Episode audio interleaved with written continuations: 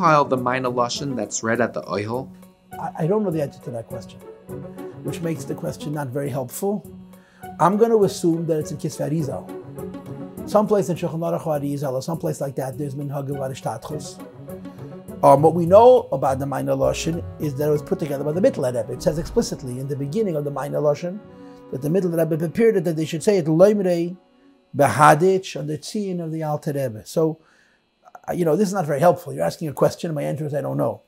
Um, I'm going to assume that some Kisvei Harizal, it's certainly Minhagim of Mukubalim, to say the various things that we say, beginning with the bracha and the lighting of the candle and saying Hare Madlikis and then of course the Ranu Tzadikim and the different tefillas, they're all traceable to the Mukubalim. Uh, of course, much of what we say is Tilim, and then we say Nishmas. Um, and I, I, the Kapitlach that we say sort of makes sense, the ones that we say. But specifically, to speak about the Zohar, which is what you asked, we do say two pieces of Zohar, two sections of Zohar, long pieces of Zohar. And this I can talk to um, because I've learned them, I've read them, been to them many times, obviously. The first of these two Shtikalach Zohar are very famous because it's the basis for the Gerzakedish of Zion, Zach, that everybody knows. Where the Alter Rebbe in Tanya writes a letter to his friends, who were the Talmidim of Rabbi Menachem Mendel Haradoker, Mendel Haradoker, who was the Alter Rebbe's third Rebbe, who lived in Eretz Yisrael the last decade of his life, Lenachamam, Lekiflayim, Letushia, for the Ptiris of Rav Tzadik, Rabbi Menachem Mendel of Haradok. And in that letter, the Alter Rebbe basically summarizes what is a long Zohar that we say by the Oyel. Now, the most important line in that Zohar is, of course, the words Tzadike de Espate, Tzadike de Ishtakach Yatam Bechayoyi. That's the famous quote that everybody knows. It's in that Zohar that a tzaddik, after his physical guf is missing, is more in this world than he was during his physical lifetime. And what the uh, describes, and Alter Rebbe summarizes it in Tanya, is that the nefesh remains in the guf, the ruach is in the avir of the place where the person dictated mitzvahs, and the neshama goes to Gan Eden. And what the Zohar describes that regular people have only a nefesh, tzaddikim have also a ruach, bigger tzaddikim have also a neshama. Now there's another level which is not discussed in this Zohar, but discussed in other places in Zohar, that's called nishmas al nishmas, the soul of the soul, what you and I would call chaya yechida. And what the Zohar discusses is that where the guf kaddish of a tzaddik is, his nefesh is, and we go to be mishtateach by the kever of tzaddikim. And by the way, it's good to translate the word hishtatchus.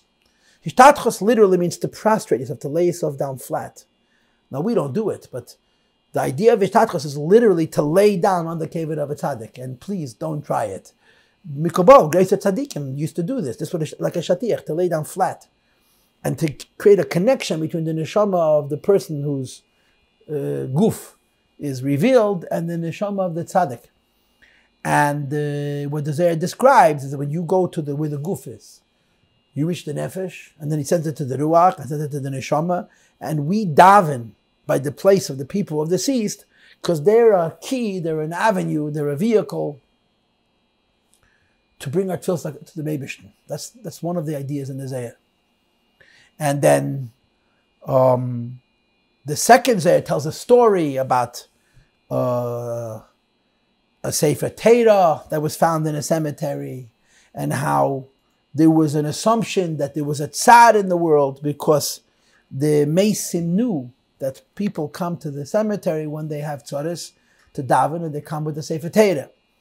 And um, in the second Zohar, it describes again the same basic idea that the tzaddikim know what's happening in this world, and they bring our tefillahs to the Meibishn, and we come to the place where their guf is.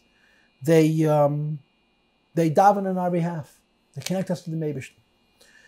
That's basically what the Zohars are about. I just want to say this um, that it's very important to understand that certainly for Hasidim, that there is a phenomenon called hiskashrus, right? It's, it's everything to a chassid. Hiskashrus means that there's a neshama connection. First of all, there's a neshama connection between every Jew and every other Jew. Like it says in Tanya Perek Beis and Perek Lamed Beis. And there's also a special connection between every Jew and the neshama of the Nasi Hador, the Reish B'nai Yisrael. And that this Hiskashrus ultimately is called Nefesh with Nefesh, Ruach with Ruach, Neshama with Neshama, Chaya with Chaya, and Yechida with Yechida. And the purpose of Ishtatchos, the purpose of going to the Oihel, is to make this Neshama connection. And that's in effect what these areas are describing. What I'm trying to say, in other words, is that you don't only come to daven. You don't only come to wake up, the Me'iche Chevre, that tzaddikim are resting in Chevre, because wherever the tzaddik is, the Rebbe spoke about this once, that the, there's a connection between the cave of every tzaddik and the Chevron, and the Chevron, which is Sha'ar HaShamayim, the gateway to the heavens. But you come there for the connection itself. Being connected to a tzaddik is tantamount to be connected to the Meibishtin.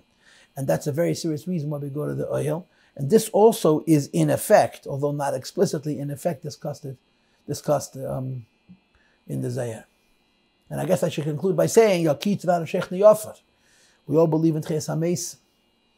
And um, when Tchias HaMesim happens, it says that the, the Neshamas are going to be Lefnim Malachi Ashares, they're going to be higher than angels, and Yem Lefneim Kadesh, and they're also going to be called by Hashem's name, because then there will be a revelation of the, the source, the root of what a Yiddish Neshama is, that it's higher than a Malach and it's very intimately connected to HaKadosh Baruch